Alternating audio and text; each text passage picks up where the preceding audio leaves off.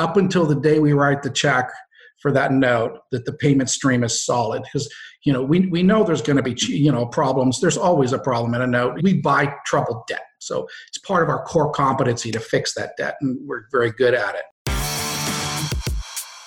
Hi, you're listening to Ready to Scale, the second season of That Really Happened. This season is focused on APS of real estate, asset, process, and strategy. Each guest on the show will reveal the assets they invest in and why they chose to do so. From multifamily to industrial, self storage, mobile home parks, and more. Then they'll uncover the processes, tools, and systems they've used to build multi million dollar businesses. And finally, they'll uncover new, unique, and exciting strategies to invest in real estate. From co working to buy and hold, fix and flips, co living, and much, much more. Now let's get the show started.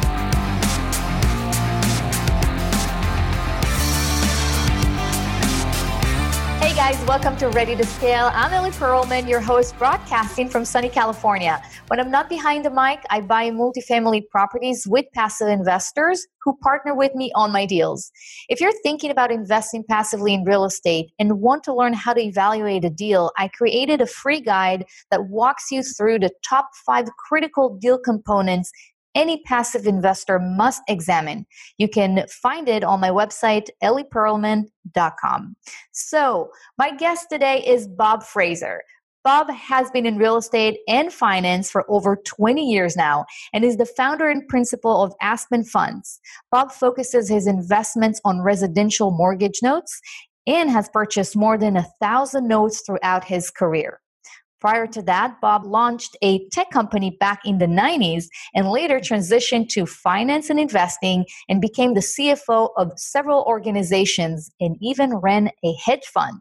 So, Bob is a magna cum laude graduate in computer science from UC Berkeley and former Ernst & Young Entrepreneur of the Year Award winner.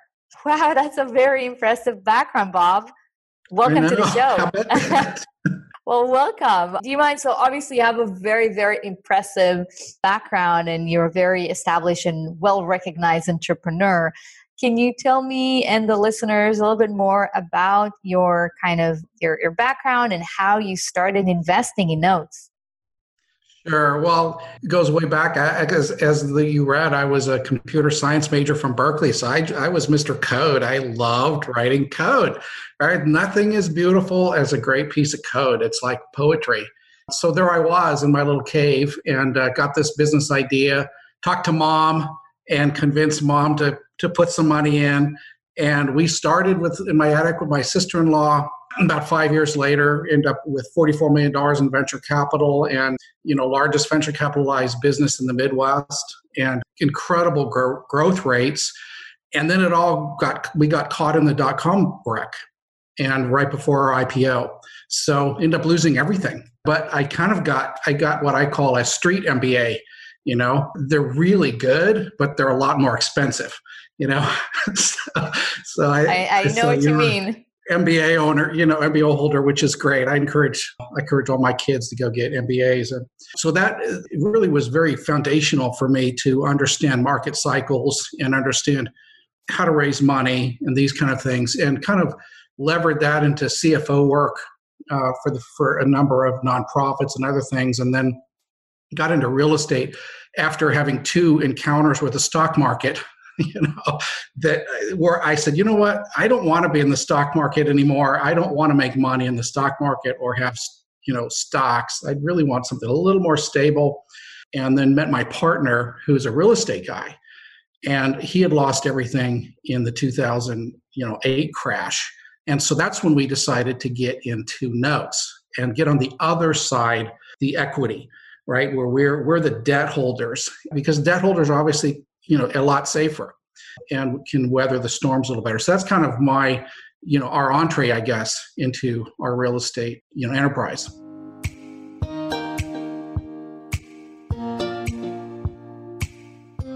Got it. So yeah let's let's talk about residential mortgage uh, notes. What are they exactly? Well when you buy a house you go and get a loan um, from a bank or some mortgage lender, and then those are packaged up and sold off. We buy them. So we become the bank, we become your lender. We buy distressed distress notes. A lot of times these are notes that are we're not paying for a time and now we're paying. They're called troubled debt restructures, or we buy various kinds of uh, you know seller finance notes and other kinds of things that offer high yields and discounts. Got it. Got it. So but it's these are, really these interesting. Are, these, these are single family residences.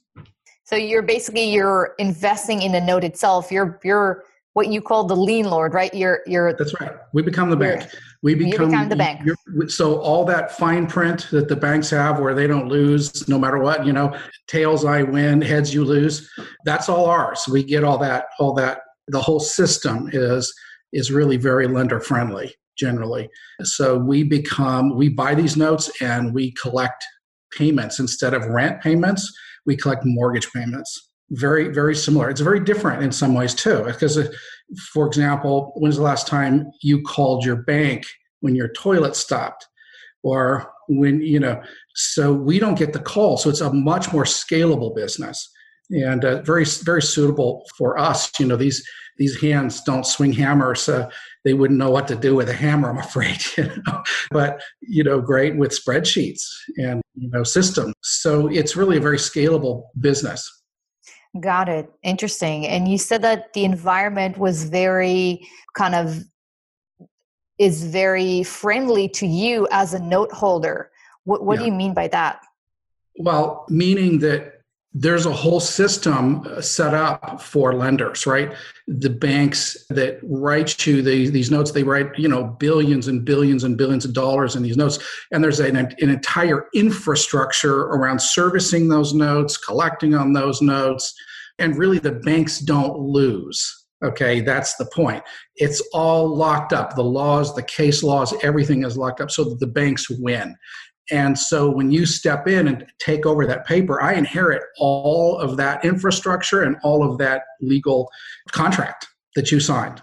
Got it. So if the bank has those infrastructures and and you know processes and protections in place, and you said the bank doesn't lose, why would they sell the note to you then?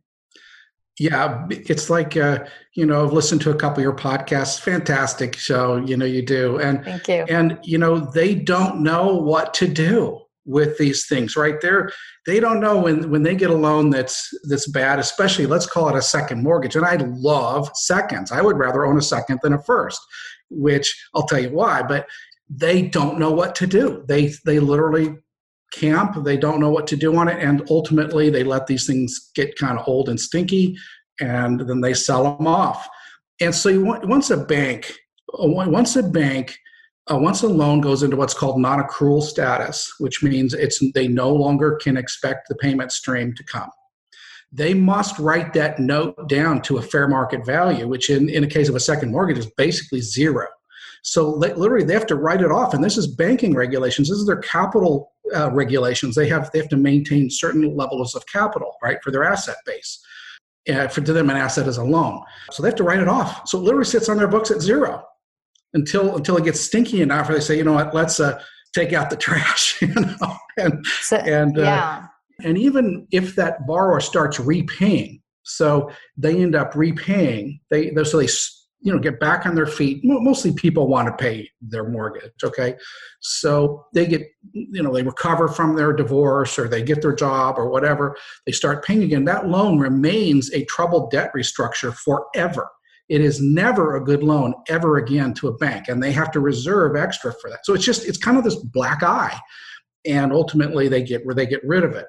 A lot of these loans are also created by hedge funds that go and buy non-performing loans so they buy these big pools, billions of dollar pools of non performing loans, and a certain percentage of them they end up reperforming, meaning get the bars back on track.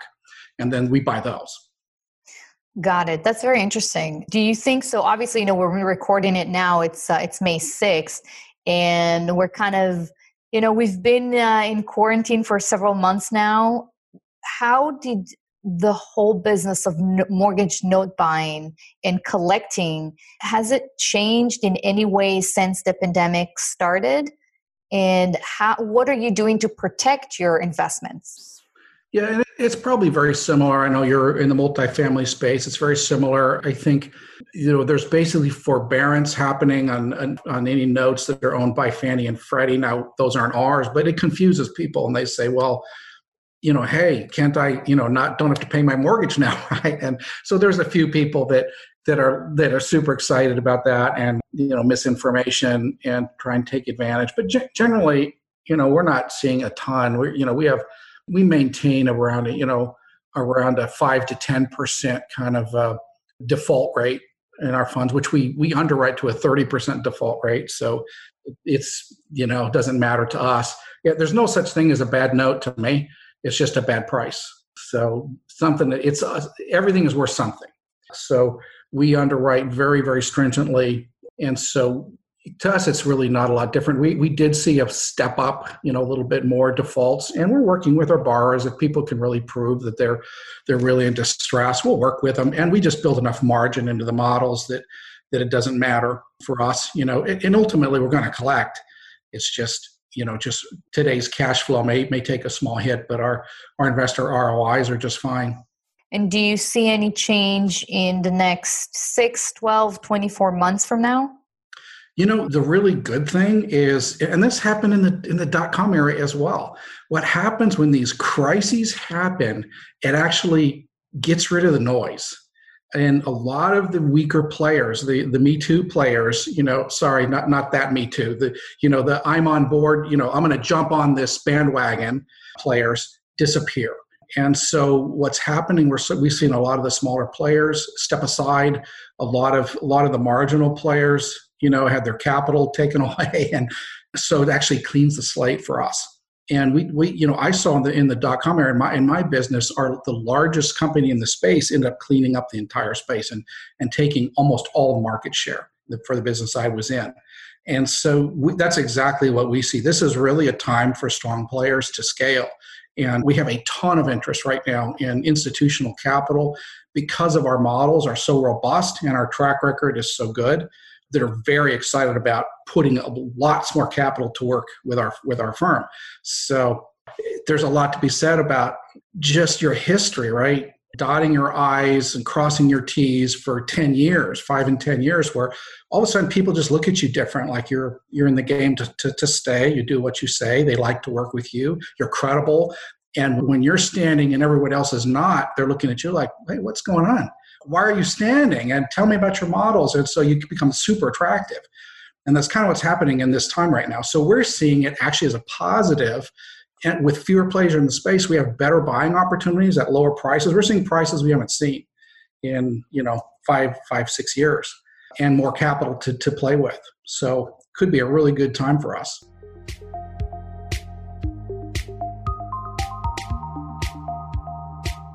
Well, I, I, want to talk about the strategy for a second. I know that you're acquiring discounted mortgage notes. And I want to talk for a second about that. How do you find those notes and for how long do you hold them?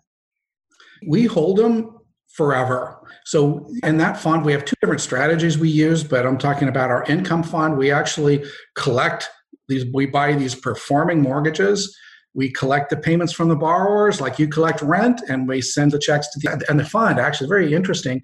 We actually have a built-in liquidity program so any investor wants their money back. So the really cool thing about notes so in this in our fund we have about 450 loans right now. Well 8% of them liquidate every year on their own. So this is when a, a borrower refinances right when you go refinance your home you get a new lender that lender all that capital goes to pay off the old lender well, we're the old lender, so we get paid off. And that's actually a capital gain for us because we bought them at a discount. So we get paid in our fund right now. We're, we're earning, you know, internally uh, 12%, you know, 14% yields, but that's before we get the the capital gain. So anyhow, we get those paid off. Well, we we have an investor liquidity program that allows an investor anytime to request their money back, and we've never failed in eight years to meet a liquidity request. So, bottom line is this fund is a perpetual evergreen fund that simply pays income as long as you want income. So basically, every quarter, I hold whatever redemption requests I have, and if whatever I had capital have left over, I go shopping with it. So we hold these forever, knowing that you know each typical loan is four to six years before they're going to sell or refinance. So, which we love. We love when they do that. Interesting. And, you know, when we're talking about your strategy about buying those notes, are you doing anything different in the way you buy notes today when we're basically in a global, you know, pandemic and I'm I'm sure you're assuming a higher rate of default. Has your strategy changed in any ways? Not at all. It hasn't changed at all. We we have extremely rigorous underwriting, and underwriting hasn't changed. We basically, when we buy a note, we, we figure out every possible outcome for this note, and there's about about twelve different outcomes, depending on the note. And for each one, we model a cash flow for that outcome. Then, based on our experience, we choose a probability of each outcome. And we get a, a weighted present value for anybody who's a dork like me, a probabilistic present value. Well, that becomes the cap. We don't pay more than that. So we always buy less than that. That's that becomes the price cap we'll pay for a note. And it guarantees a return as long as we have we, we have less than 30 or 40% defaults, which we've never come close to. So we're not doing anything different. Got it. So you're basically pretty conservative and you're assuming and worst case scenario. Mm-hmm. Now, now we, I guess there is one change I, I, think we're making, and that is we're very, very careful not to buy a problem. So we want to make sure when we buy a note that the payment stream is solid. So I want to make I want to I'm checking the last payments, you know, and making sure that up until the day we write the check, for that note that the payment stream is solid. Because you know we, we know there's going to be you know problems. There's always a problem in a note. You know we that's what we, we we buy troubled debt. So it's part of our core competency to fix that debt and we're very good at it. But we don't want to buy a problem okay we want to out of the gate right we want to have it at least it's going to start good you know so give so me an really example eh, give me an example of a problem well where the, there's not they're not paying so I want to verify that they've got 12 months of payments in the bag, and, and including the one they paid right before I bought the note. That last one that's been paid too. So that's all. Got it. It's just making sure that it's not a. We're not going to immediately have to go after and go go into collections for this note. Yeah, you know, when when you're speaking, the thought that comes to my mind is, okay, if if the note is performing, then the bank would want to sell it. The bank would want to sell it if they think that you know they'll have to mark it down to zero the the asset value which means that they're not paying. So it seems like the bank is more motivated if there's a problem but you're saying i'm not selling it at a problem so what basically is is a good opportunity here that the bank doesn't want it but you see you know you see it as a good investment the bulk of our purchases are coming from hedge funds that reperform the notes and so once they reperform the note, they're done. They don't have a strategy to hold the notes. They have to sell it. And besides the fact that in fact, if you modify a loan, you have to you have to record it in your books at par, which means you have a phantom income. So they for tax reasons, you have to sell this note prior to December 31st uh, or whatever your fiscal year end is. So they have to sell them, bottom line. So and what's happening now, the buyers have disappeared. So we're one of the few buyers still in the market. So you have a lot more leverage when it comes to negotiating for the price. It just means prices get better, you know, for us. Mm-hmm. Got it. That makes a lot of sense.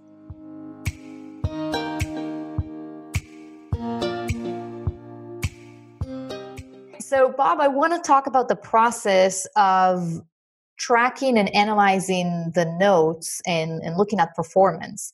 Can you describe the audience the process you have in place for tracking the notes performance? Sure. And I talked about our underwriting process a little bit. That's the most important thing. You know, honestly, we really make our money when we buy. And so there's no shortcuts in underwriting. We, we're really good at that and spent a lot of time and energy. And and I'm a computer scientist, so we've we've fully automated everything and and built built spreadsheets for everything. And I use a tool called Microsoft Power BI, Power Business Intelligence. And I encourage everyone who is, has has ever used a spreadsheet to get this tool in addition. And it can take data from spreadsheets or databases or anything and run analytics. It's an amazing tool. And so we actually run full live performance from our servicer. So we actually pull the payment stream from our mortgage servicer.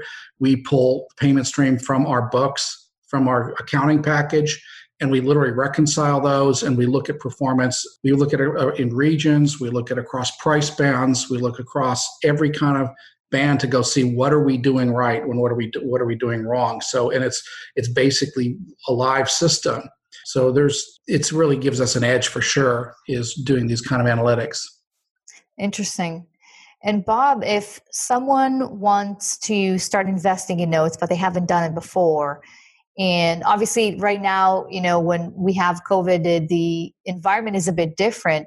What would you recommend those investors to do, especially now, knowing what we know that, you know, default rates are probably going to increase over time? Yeah. Um, I mean, do your homework. It's honestly for performing loans. There's exchanges out, out there that have training. Um, I mean, we put a lot of our product that we sell on a company called Paperstac and it's for sale there. So do your homework, and they have training and educational materials there for people. Certainly, buying performing loans, you know, you want to, you want to, and non-performing loans, you want to do your homework because it is you know there's regulations you got to pay attention to and a few things uh, but it's a, like i said it's a good time and there's bad paper and there's good paper. And you know you can pick your pain pick your pain point. You can buy uber safe paper that you know your yields are going to be low but but it's never going to be a problem or a headache. So, so it's kind of cool. You can very much kind of pick your your sweet spot. What do you want how hands on do you want to be and if they don't want to be hands on, but they want to purchase a note, what would they do then? Well, you know, the first choice would be go to a managed fund like Aspen Funds. The second choice would be pick a uber safe note that you don't have to touch. So something with deep equity, something with a great pay history, you know, in a state that's a friendly state for doesn't require a lot of licensing. Got it. That's uh, really good advice. Thank you for sharing that. Um, I guess the last question that I had for you, Bob, is if you can look into the future right now and if you can predict it i know it's very risky to predict anything even 30 days from now but if you could do that what, what do you think is going to happen in the market in the notes market in the next you know six months let's say? I think prices are going to continue to soften as people leave leave the market you know, I've actually done an economic forecast for the housing market. That's actually, I believe, the housing market is going to continue strong. in fact, today, article in the Wall Street Journal came out that is, in spite of the pandemic, housing prices are remaining solid. And there's a reason for that. That there's there's a fundamental shortage in the market, a fundamental supply deficiency, fundamental demand is, is there, and you know, and it's debt service is at an all-time low. There's a whole lot of reasons about you know a dozen reasons why housing is strong. So i think housing is going to continue to be fairly strong in spite of the crisis but i think the mortgage notes are going to continue to get discounted because of the uh, pressure on investors. So it's actually a very good time. Got it. All right. Well thank you so much for for that information i think it's very interesting especially for me because i've I, I buy, you know, multifamily properties. I right. don't invest in notes. So that was really interesting for me to learn also. We've I actually bought some it. multifamily notes. ah, there you go. So when we don't have that? a lot of them. We have a few. I hope they're performing. They are. Nice. Very nice.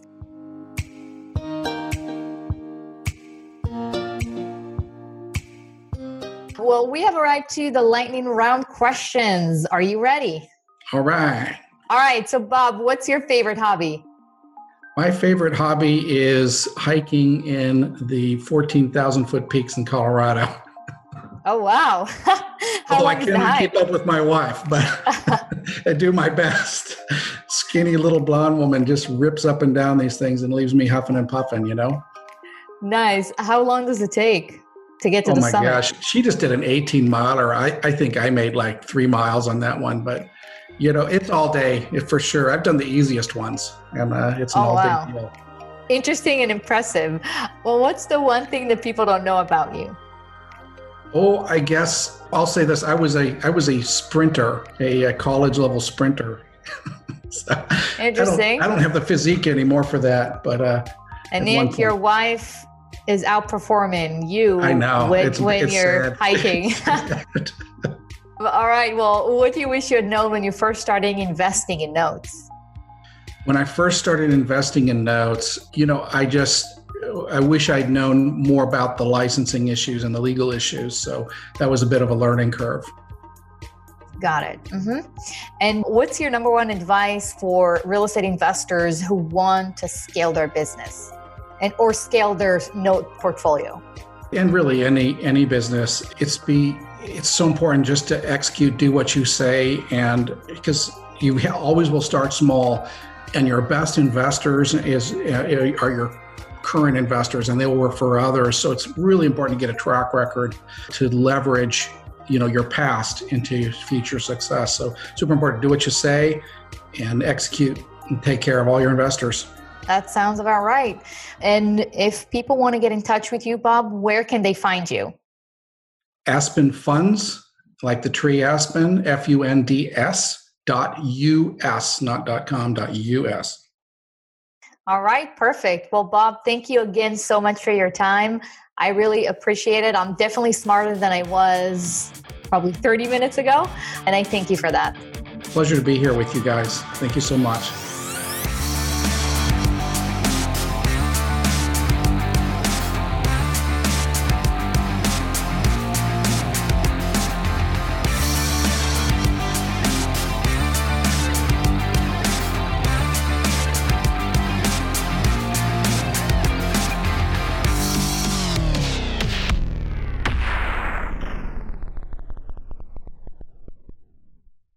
This podcast is a part of the C Suite Radio Network. For more top business podcasts, visit c-suiteradio.com.